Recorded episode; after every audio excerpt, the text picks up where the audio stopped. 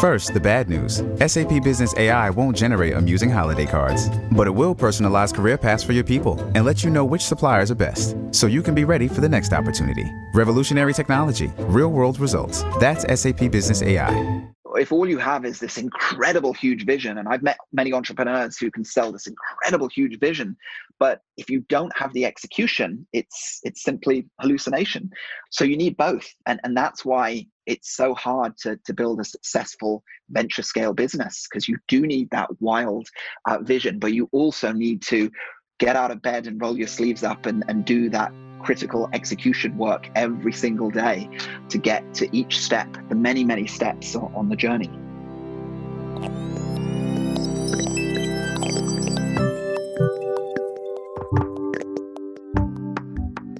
I'm Christine Lagorio Chafkin, and you're listening to What I Know from Inc. magazine. Today's episode Vision without execution is just hallucination.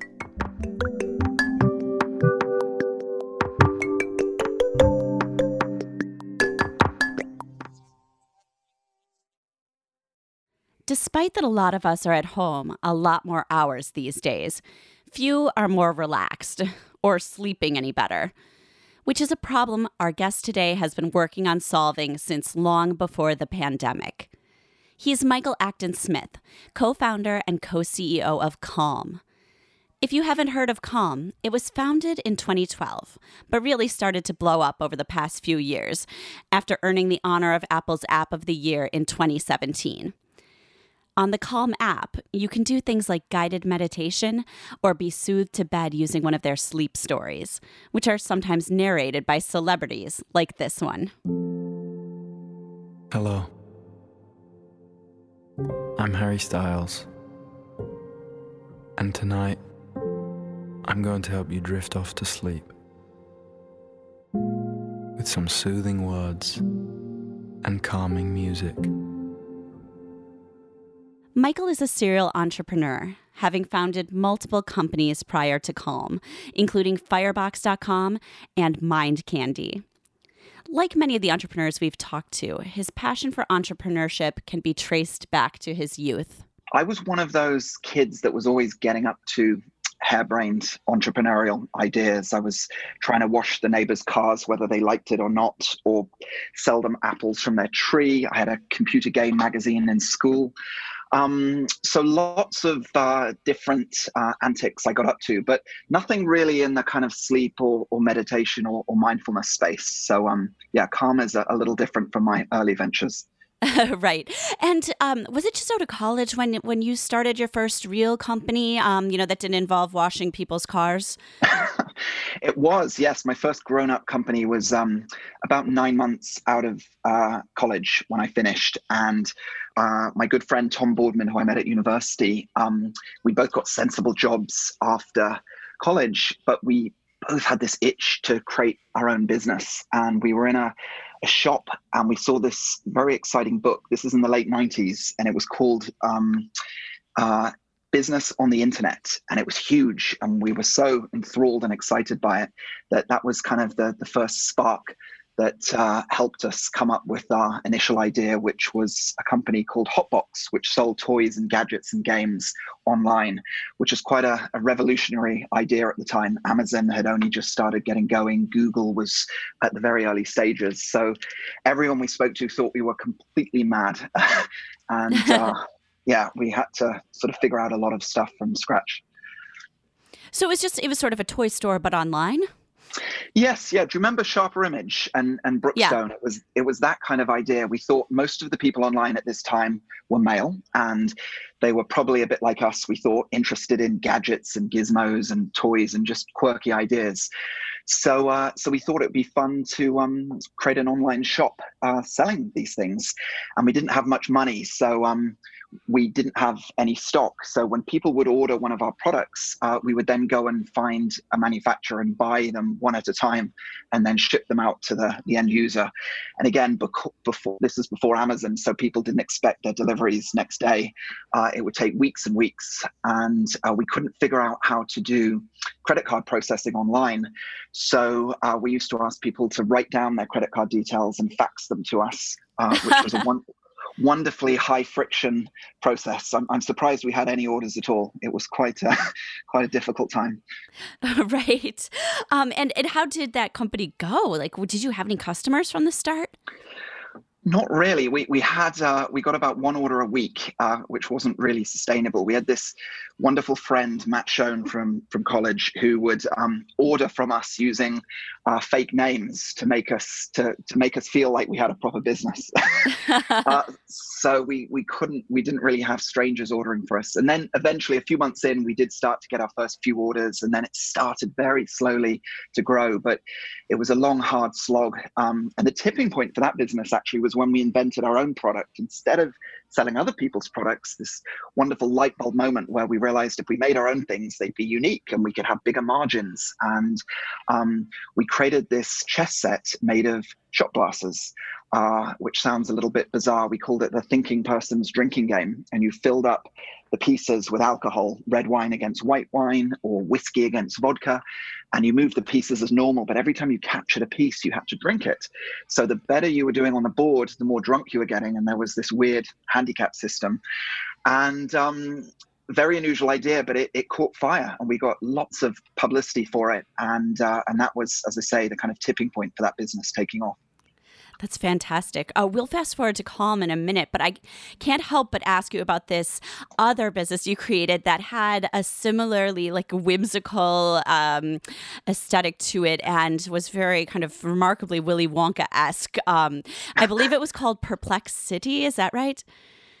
Yes, yeah. Perplex City was this uh, very unusual online game, uh, online and offline.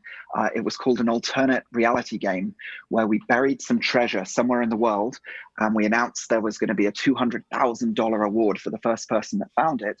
And then we released clues across all sorts of different media from classified ads in newspapers to crop circles to aeroplanes with banners behind them, um, actors at live events. It was, it was really bizarre and wonderful. It was kind oh. of um, based on the movie The Game. I don't know if you've seen that. Yeah, David of course, of course.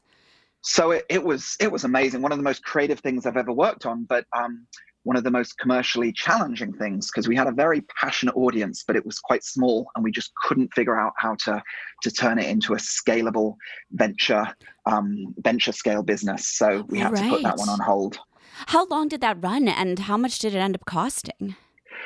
Well, we raised about $10 million for it. So um, uh, I think we did a great job selling the story and getting investors excited that this was going to be the next big breakthrough in entertainment. And I think we'd have stood a better chance in the era of the iPhone, but it was before then.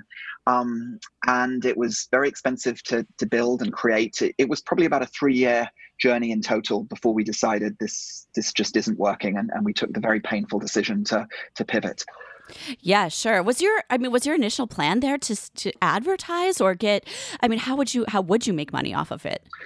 Well, we created these puzzle cards, and there were uh, 256, I think, in, in every um, series of the game.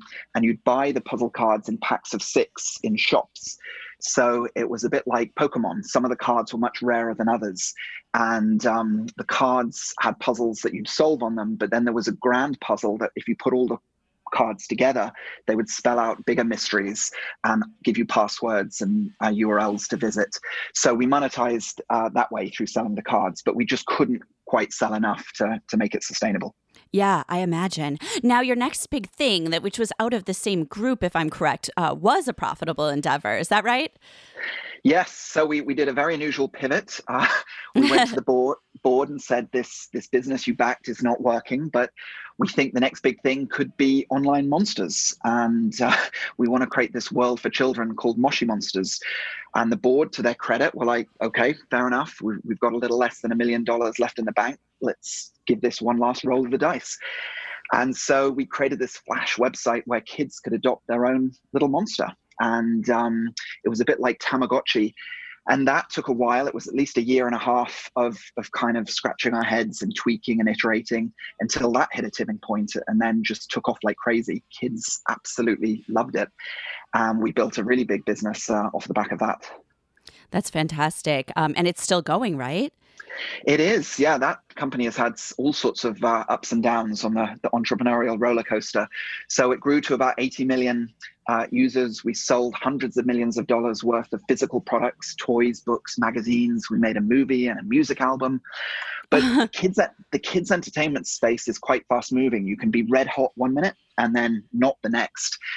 And so that was a very stressful, difficult time. We had to let hundreds of our employees go, uh, revenues collapsed.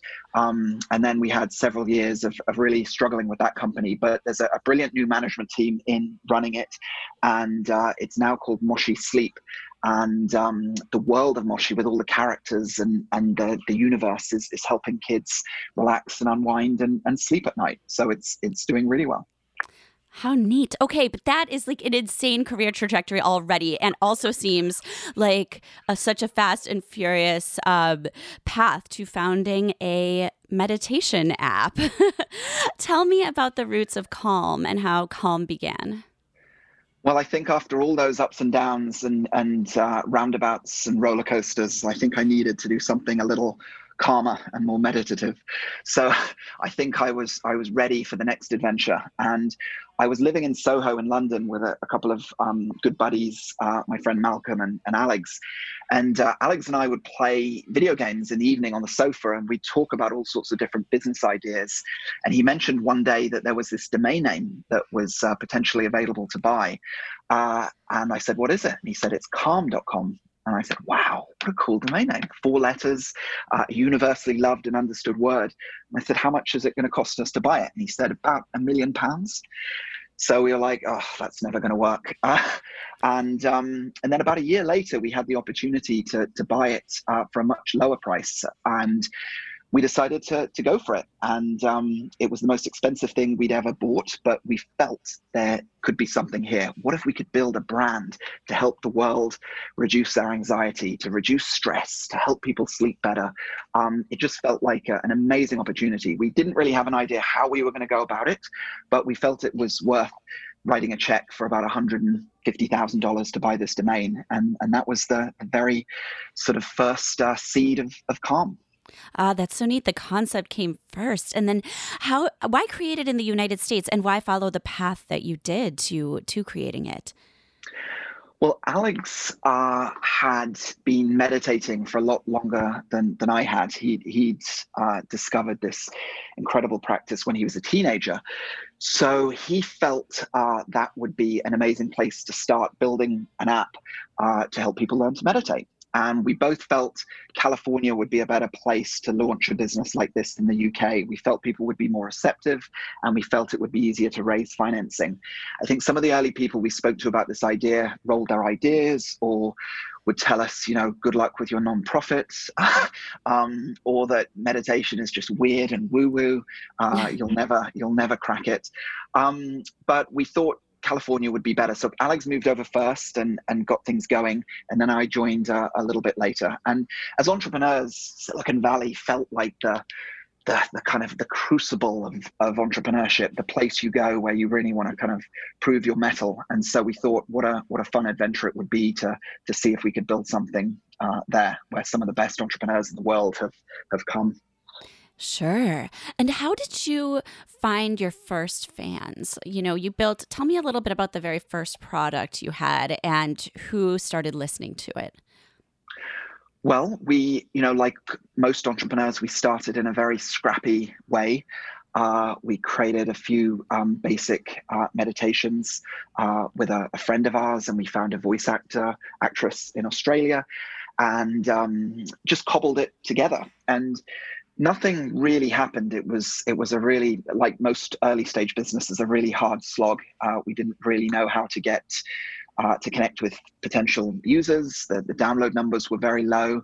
Um, and so yeah it, it took quite a while to kind of reach uh, a tipping point i think a, a, crucial moment was when we were emailed out of the blue by a lady called tamara levitt who um, said she was a fan of what we were doing and she was a, a, a lifelong meditator and a teacher and and we connected and really clicked. And so she started creating programs for us. And i think those really kind of struck a chord with an audience. And so little by little we started to uh, to grow from there yeah. I mean, as you mentioned, when you were first floating the idea, you were met with some skepticism.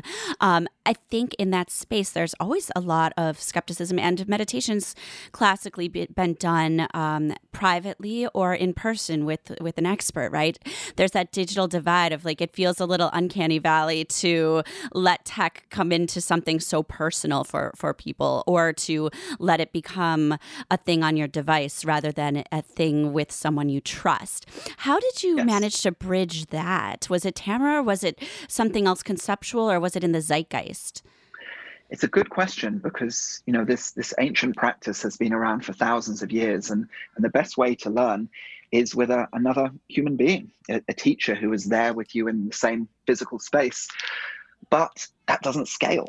And so we wanted to see could we find a way of distilling um, the, the core teaching and make it simpler and more accessible and uh, more relatable to millions of people around the world. And so we felt that the phone and an app was the best way to do that. And it is a little strange because phones have been stressing us all out. You know, we're surrounded yeah. by screens. So, so the irony isn't lost on us that we're trying to calm people down by using the device that's stressing them out. But I think that the, the, the way we think about that is that technology uh, and our devices they're not the the the culprit here. They they are merely tools. And with any tool it's how we use it that matters. Uh, these devices can be incredibly additive to our lives and, and bring so much joy. Um, but if we use them wrong and if we use them mindlessly they can stress us out and, and cause us a lot of um, a lot of challenge. So that is why uh, this practice is, is so valuable because it helps you become more mindful in how you use your devices and how you relate to other people and, and how you live your life. Um, and it is something people carry with them pretty much everywhere. And it's so simple just to put on your headphones or even just press play and, and listen to the content. Yeah, you can kind of feel when your phone is stressing you out and switch back to something that won't immediately. Uh, uh, that's that's kind of fascinating. Um, now, I know that gamification is sort of an outdated buzzword in you know the startup space, but but did learnings from your previous companies inform any of the building of Calm? Yes, a little bit. And, you know, we didn't want to overly gamify Calm. I think that might sort of defeat the purpose. But there are definitely elements of gamification that that when used thoughtfully can create a better experience for your audience and help them develop this healthy habit. So, you know, one example might be streaks. Um, as humans, we we love completing things and, and we love the idea of uh, streaks and consistency. So we we help our audience and encourage them to come back to calm every day. Uh, meditating for 10 minutes every day is far better than sitting down once a week and trying to cram in a, a, a mammoth session. So that was one area. Another is um, being very thoughtful about how we approach marketing and performance marketing in particular and, and user acquisition. Uh, we have a, an absolutely world class team at Calm, uh, led by uh, Dan Wang, who has has helped us um, and the team helped us build that side of the business and helped us grow and, and scale very, very thoughtfully and, and, rapidly. And that's something that you know all gaming companies understand uh, extremely well, um, LTV and and uh, customer acquisition cost and, and so forth. So those have been kind of two and two important elements brought over from the world of gaming. Ah, that's that's interesting. I wasn't thinking about that. Um, but what's been your your best customer acquisition tool? We had tremendous momentum early on organically, and mm. you know I think all the best businesses are at their kernel an incredible product. Mar- marketing can only take you so far. I think the magic happens when you combine uh, exceptional marketing with an extraordinary product. So we grew to about 8 million downloads without spending anything on marketing, partially because we would have loved to spend money on marketing, but we we couldn't get investors to, to come on board and, and take a chance on the business. So we kind of had to cut our costs to the bone and um, and just grow organically and think of viral ideas. Um, so yeah, so in answer to the question, I think building an amazing product, making it as easy as possible for people to share and talk about it, and I think we were quite lucky as well in that we were launched and running and, and one of the leaders in this space when society kind of tipped and changed the way it thought about mental health. And, and that was an extraordinary moment around sort of 2017, where mental health went from being something no one really talked about, it was kind of swept under the carpet, to something everybody seemingly is, is now talking about. And people recognize how incredibly important it is, fueled by politicians and sports stars and musicians. Uh, and uh, I think that tipping point, um, when we were sort of surfing the, this wave um, and then holding on for dear life uh, with the tremendous growth afterwards has been has been pretty extraordinary. Sure. And a huge part of that growth in the zeitgeist was also um, either mirrored by or perhaps due to the fact that you've always had um, a very unusual situation in growing your business, which is that you've always had a direct competitor doing a very similar thing. Um, you know, Headspace launched around the same time, a little bit before you guys did. And to have two startups competing for a more than billion dollar industry, um, and I'm, I'm sure many customers who try try or use both of them is a super rare situation. I'd love for you to take us inside what it's been like to navigate that and live that. Yes, yeah. So they are a, uh, a, a brilliant company. They did start a little bit ahead of us, and uh, the two companies now are, are by far the, the, the leaders in this category. Um, and both apps you know meditation is such a, a, valuable skill. There's not one size fits all. And so i think for anyone wanting to develop this this very valuable practice uh, it's important to find a way of learning and a voice and a, a practice that, that works for you. Um, so one thing i would say about calm we are a little bit different. I think we we think of Calm a little bit broader in terms of the brand that we're building. It's not just meditation and mindfulness, although that's very important. Calm has a huge uh, sleep component. Uh, we have a, a, very, very large uh, music element. Uh, we're creating wisdom programs for a whole host of different other types of uh, audio programs to help you lead a happier and healthier life. And then we have big ambitions to broaden beyond the digital. You know, could a brand like this live as a, a physical magazine or a line of clothing or a chain of hotels or a, a tropical island? Um, you know, there's almost no end to, to how far we could take this if, if we're thoughtful about uh, extending the brand. And we often talk about building calm into the Nike of the mind, and, and we have huge respect for what Nike have done. You know, they, they're not selling sneakers, they're selling inspiration, they're selling transformation. And they built this extraordinary business over the last half century around physical fitness. And we think the next enormous wave in society is around mental fitness. And uh, we think this isn't just a, a, billion dollar opportunity. We think this is a, a, you know, it's we're playing in the four trillion dollar health and wellness category. So um, yeah, we think there's huge growth ahead and, and, a lot of exciting opportunity. Yeah, sure. I want to get into that more in a moment. Um, but first, I, I, wanted to look at that the competition with Headspace a little bit more um, because I think there was this fascinating moment where you said, you know, everything sort of started blowing up in, in 2017, 2018. Um, and that was right at the time when you won Apple's App of the Year award. Is that right? Yes. Yeah, that was uh, another kind of uh, critical moment for the business. Yeah. And, and I, I, wanted you to tell us a little bit about that because it seemed like until then, Headspace sort of had the lead. And then all of a sudden, the next year, 2018, your revenue really started to climb, your subscription numbers really started to climb. Um, what was that turning point like for you? Well, it, it was a huge honor. And, you know, we worked very closely with, with Apple. And there are, I think at the time we won, there was over 2 million apps in the App Store. So to be crowned the number one was, was pretty extraordinary. Um, and we were a tiny team then. You know, we were, um, gosh, barely two dozen people. Um, so amazing. And, and we had a huge influx of, of new downloads. And I think it changed the way uh, we were, the press talked about us, and we had a lot of marketing partners approach us. So it was a, it was a really important moment.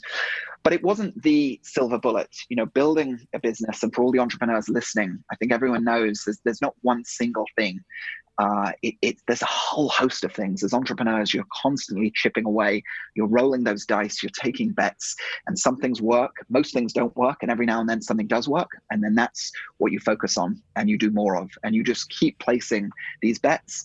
So for us, it was it was many many different things that came together.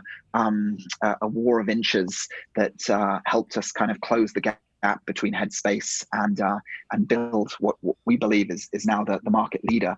And again, now going beyond just meditation and mindfulness and playing in the the audio space, which I think is a, fascinating category. You know, Spotify have moved from being a music company to being an audio company. Audible are doing incredibly well.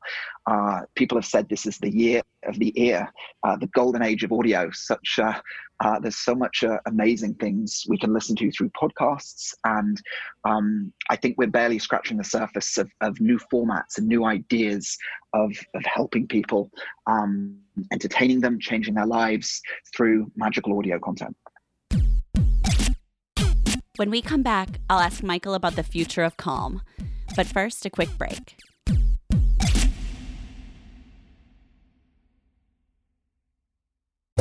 First, the bad news. SAP Business AI won't help you generate cubist versions of your family's holiday photos. But it will help you understand which supplier is best to help you roll out your plant based packaging in Southeast Asia, or identify the training your junior project manager needs to rise up the ranks, and automate repetitive tasks while you focus on big innovations. So you can be ready for the next opportunity. Revolutionary technology, real world results. That's SAP Business AI. So, Michael, let's talk a little bit more about the state of calm today. You um, you have uh, this future of audio you're working on. You have partnerships with corporations to provide calm for employees. You have partnerships with healthcare companies. Um, where where's the strongest revenue stream for you now, and um, and what are you looking for in the future? Well, the main revenue stream is is still subscription, and you know I've been a an entrepreneur and built many different businesses and it, it's by far my favorite type of business. If, if you create something of value and you keep adding to it um, it's great for the company and it's great for your audience uh, as well. We've seen the success of spotify and, and netflix and amazon prime and uh, we want calm to be up there with those kind of giants as, as well helping create health and, and wellness content for, for everybody so 99% of our revenue comes from our subscription, and um, I think it will always be our, our dominant source going forward. But we recently launched a, a big new division within Calm. We've talked about it for years, um, but we finally got a fantastic team developing it, and that is B2B. And we've seen a lot of inbound increase uh, in the last six to 12 months from companies and healthcare providers wanting to provide calm to their employees and their covered lives um, because work can be stressful. And uh, uh, wellness at work has, has been this tremendously fast growing area again, just a few years ago, the idea of a CEO signing off on sort of meditation or mindfulness training or sleep programs for their employees would have seemed very strange. And now it's almost become table stakes uh, to attract the best employees, to retain them, and to ensure employees are healthy and happy and resilient and, and stress managed at, at work. So that's been a, a big, big growth area. And then into the future, I think we'll have other revenue streams from uh, the physical products that, that I've talked about, you know, could we create some ourselves potentially? Will we work with uh, partners and create licensed products uh, possibly? Um, so that's uh, a little bit down the line. Great. Um, and and what about the the celebrity partnerships? I am uh, seeing a lot of headlines about Harry Styles helping uh, helping you sleep lately. yes. Have you have you listened to Harry's story? I have not, but I, oh. I am looking forward to it. I highly recommend it. It's it's fantastic. It's called Dream with Me, and uh, Harry, with his distinctive British accent, takes you on a 30 minute journey. Uh, it's a very soothing lullaby, uh, and um, it was incredible. It was so popular that his fans um, broke the Calm app uh, for many hours. There were so many of them um, downloading and, and trying to access it when it went live a couple of days ago. So um, it's been a huge, huge success, and and we recognized a couple of years ago the the the kind of the opportunity to work with celebrities and folks that have big audiences to um, to create content within Calm. And the way we think about it is we don't want to just write a check and, and do a traditional celebrity endorsement. Uh, we have an acronym called ICE, which stands for I for investment. So we like the, the celebrities to have a, a stake in Calm um, to, to invest themselves. Um, the C is for content. We want them to actually create something unique, which which lives within the app. And thirdly, um, the E is for endorsement. We want them to actually be fans of, of Calm and, and use it. And, you know, Matthew McConaughey has been a great example. He's talked about us all over the place, saying how much he loves it. LeBron James uses Calm every day to help with his sleep. Um, Harry Styles has talked about how important mental health is to him and his his fans. So um, I think this has been a real magic formula that uh, we're going to continue uh, uh, developing. Fantastic. And what about um, what about wellness within your own company? Um, I feel like you know, we, last time we talked several months ago, we were we were talking about how the company does its own meditation sessions and how um, you know the the mental health is very valued within Calm.com, the company. Um, but but now in the age of COVID, uh, how are you maintaining any sort of, um, I don't know, that that sort of collective mental health or individual mental health of your own employees um, during this this insane time? It's uh, it's a big challenge for us and, and everybody out there. I think you know we are living through extraordinary times. It, it really is a, an incredible moment in history, um, and so we didn't really know what was going to happen back in March when we we sent everyone home and uh, uh, worked remotely. Uh, I think trying to look on the the positive side of things. I think Calm is is a is a rare business that um, is valuable for people during these times when mental health is is even more important and people are struggling to sleep and and more anxious. So we've been working very hard to make sure our, our app is available. Um, we created a resource at calm.com forward slash together where we put a lot of our content that's behind the paywall out for free uh, to help people um, during these stressful times and then with our own employees just doing our very best. You know it, it is a delicate balance. We are an incredibly ambitious business. Um, one of our values is is relentless. We do want to, to build one of the the most valuable and meaningful companies in the world but at the same time we don't want to burn people out. Uh, we don't want our own employees um, stressed and, and run ragged. So we try and ensure people take breaks. We we gave everyone a, a mental health uh, day off um, recently. Um, we talked to the team uh, about kind of managing their own stress and, and sleep and and look after that as best we can. And I think we've learned, and I think many other companies are as well, that and I've learned as an individual that trying to cram, you know, work 16 hours a day, not taking breaks, not sleeping properly, not looking after your health is only a very, very short term thing. And it does a lot of long term damage. So getting that right balance is, is very important. Yeah, what's been the most challenging um, thing for you since March um, in leading and and managing this team um, of folks who are probably increasingly far flung?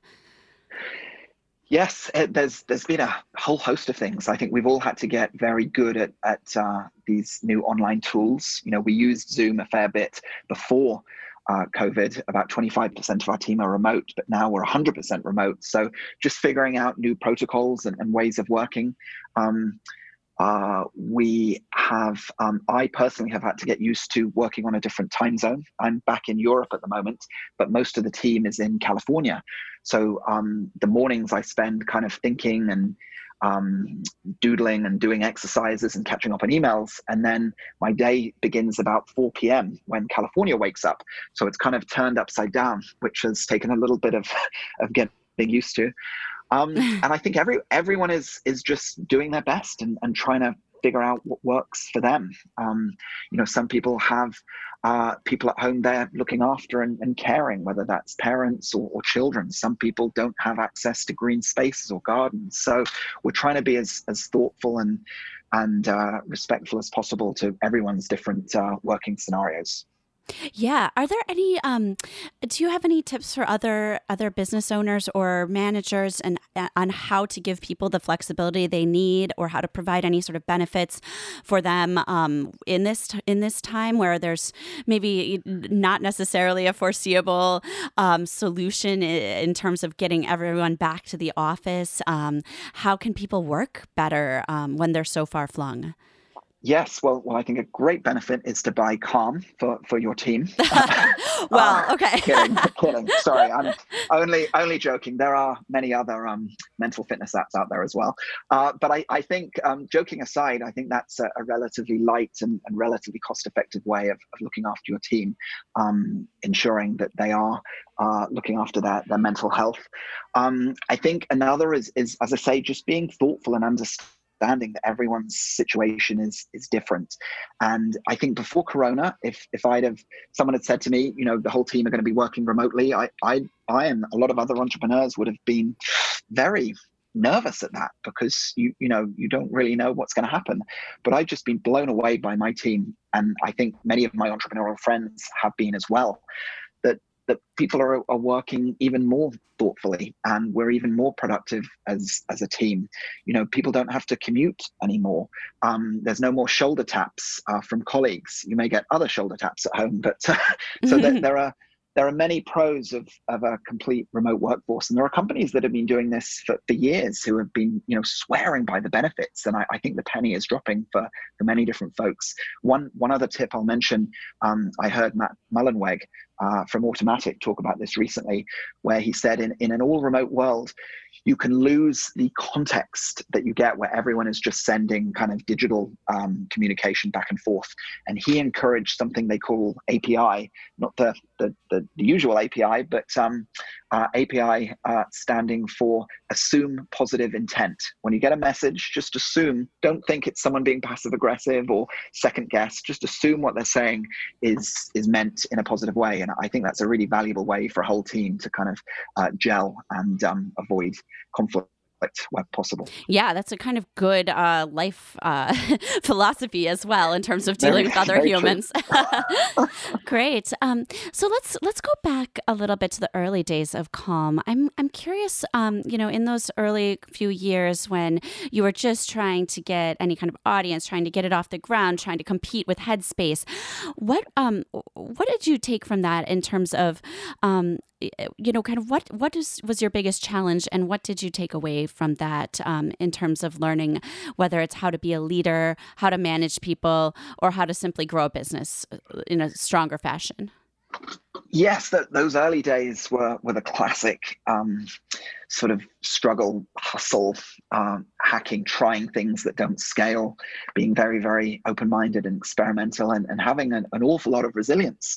Um, and I'm sure there are a lot of people listening who are going through something similar. You know, you if you believe in a big idea, if, if you think the world is going to change in a certain way, but it hasn't yet, I mean, that's so powerful. And, and you can put up with many, many years of kind of dead ends and, and missteps uh, before things click.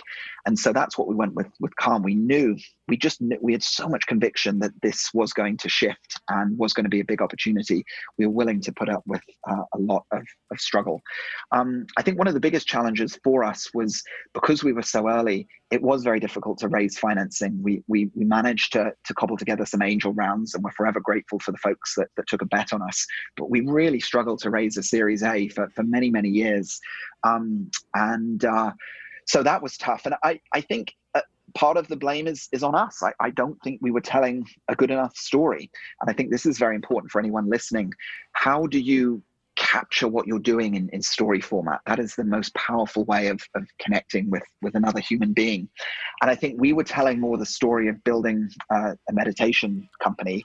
And that, you know, maybe that's a billion dollar opportunity in, in the US, which is interesting, but not that exciting. So investors weren't willing to make the bet.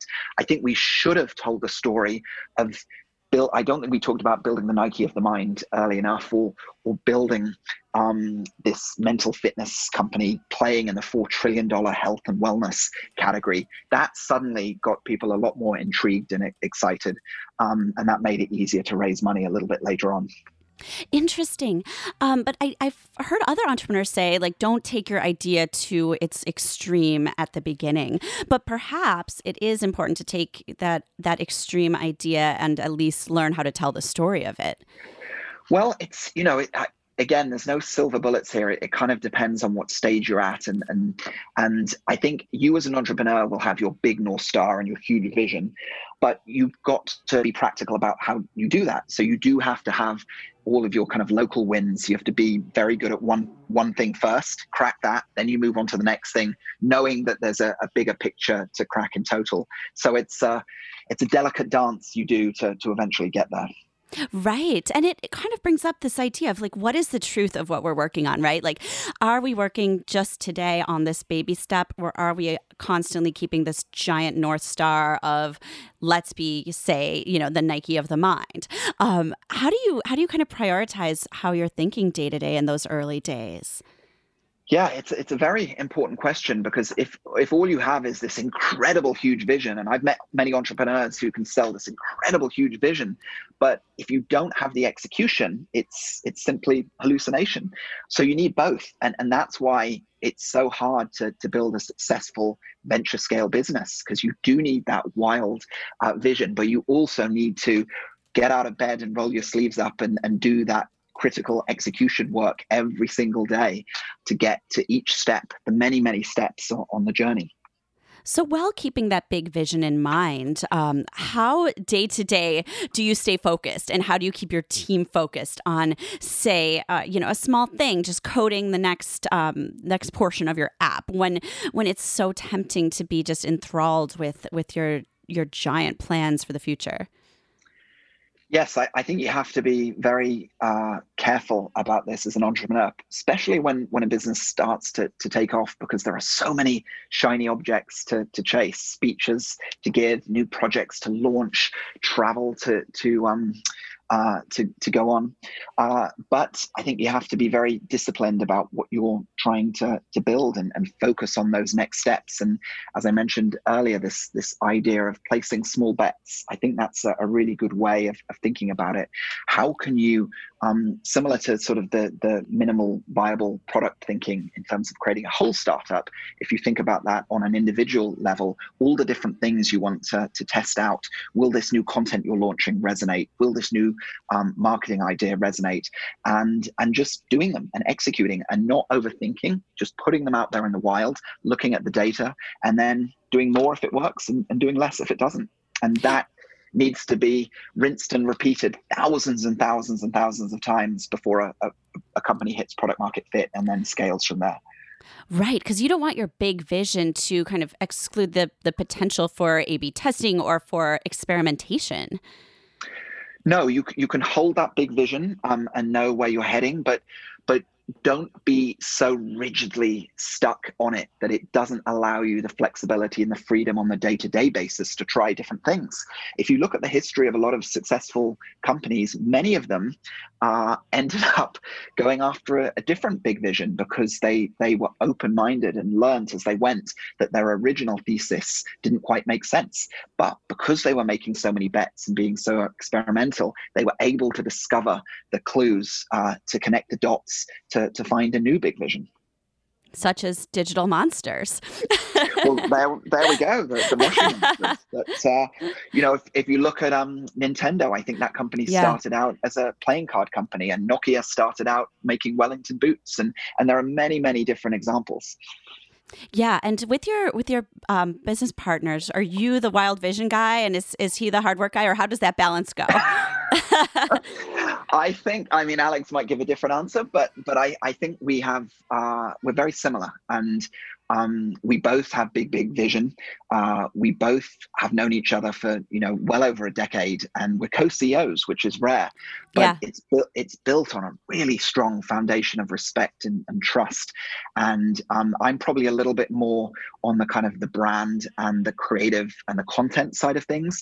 Alex is a little bit more on the, the product and, and the engineering and the the operations side. But there's huge crossover between us, and um, I think having two co-CEOs CEOs that work in this way, we believe makes us, you know, twice as effective as, as having one CEO, and it's it's working uh, so far so so good. Yeah. Did Alex work on your previous company with you as well? We um we've we worked on a lot of projects uh, that if we had more time, I'd tell you all the, sure. the kind of, uh, bonkers ideas we came up with. Um, many quirky viral ideas and games, and um, he he helped with some of the Moshi music ideas. Uh, but this is the first business we've kind of launched uh, together. Ah, great. And what advice would you give to someone starting out with a partner, saying, you know, who who says, you know, listen, I've I've got this business partner. I want to make sure that we we always get along. We are friends, but how do we work together in the most productive way? And how do we make sure that this thing is sustainable um, between us as well as as as a company? Yeah, it's a, it's a tricky question. I know Y Combinator has has a lot of thoughts uh, on this. I run a few different businesses, and I, I definitely prefer having a, a, co-founder. And I think it's um, it's it's valuable in so many different ways. You, you you know you can share the extraordinary highs together. You can pick each up pick each other up during the lows. And there's no easy way to, to answer this other than just getting in the trenches together and, and working together. Um, again, Alex and I had been friends for many, many years before we launched this business. So we had a lot of clarity about whether we could work together. Uh, I think it's a lot harder if it's two co founders that are just coming together.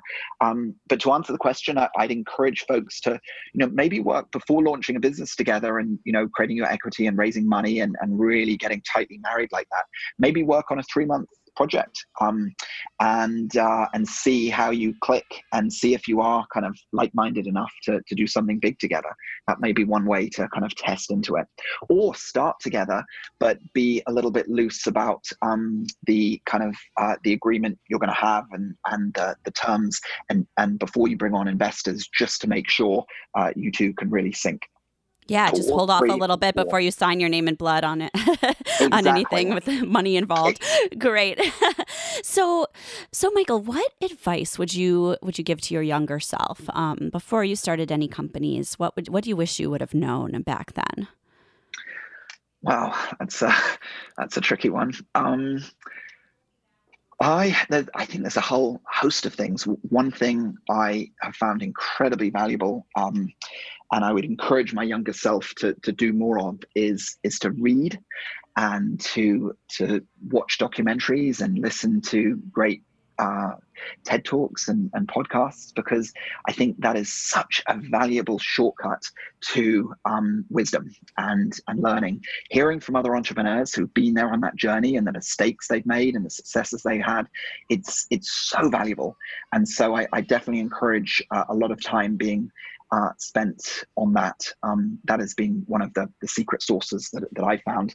And I, I, think if you look at most successful entrepreneurs, they, they say something similar.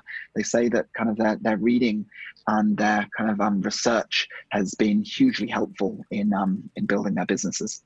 Yeah, and and did you ever have mentors um, when you were starting out or along the way? I mean, I, I feel like some people use their um, their contacts in a similar way to, as a learning tool, um, the same way you could you know get that out of a TED talk or out of a podcast or a book. Yes, yeah, I've been quite lucky with some of the investors I've had who have have been very helpful um, giving advice when when needed. Um, a family friend called Larry who who helps support and, and invest in, in, my first business. Uh, a, a Brit- uh, an entrepreneur in England called Tom Teichman who invested in Firebox, and then he said to me, you know, I'll invest in anything you do in the future. And he backed Moshi, um, my next business, and and he's always on the end of a, a phone call or a text uh, whenever I need advice. So so yes, um, a few different mentors over the years that have, have been really helpful. Well, great. Michael, thank you so much for joining us today. Michael Acton Smith, the co founder and co CEO of Calm. Thank you. I really enjoyed it.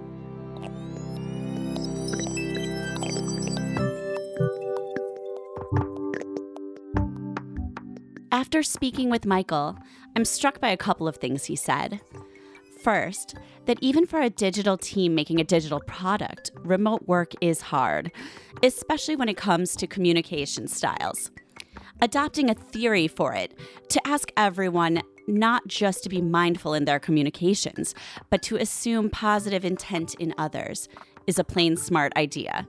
But moreover, what I found fascinating was Michael's big thoughts about how to balance your North Star idea for changing the world with the daily need to take small actions to get there. Balancing those things, the massive and the minuscule, takes a delicate dance. Part of it is storytelling and selling your big impossible idea. And to pursue it simultaneously, you need to have your feet firmly planted every morning and take a million small steps that seem infinitely disconnected from that hazy big vision of a North Star. But as he said, vision without execution is just hallucination. We can all learn from that.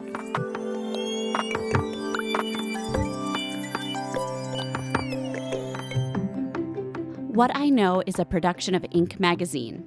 Since we're just starting out, we'd love it if you could please subscribe to What I Know wherever you get your podcasts. And we'd love it if you could recommend us to a friend interested in startups or entrepreneurship or even help recommend us to a lot more people by leaving your rating and review on Apple Podcasts. Your thoughts really do help other people who'd love this podcast find us. You could also drop us a note anytime at whatiknow at inc.com. Let us know about your crazy big vision. Also, who would you like to hear me interview next? You can also let me know on Twitter at Lagorio. Our producer, currently feeding an imaginary digital monster, is Joshua Christensen. I'm Christine Lagorio Chafkin. Thank you for listening to What I Know.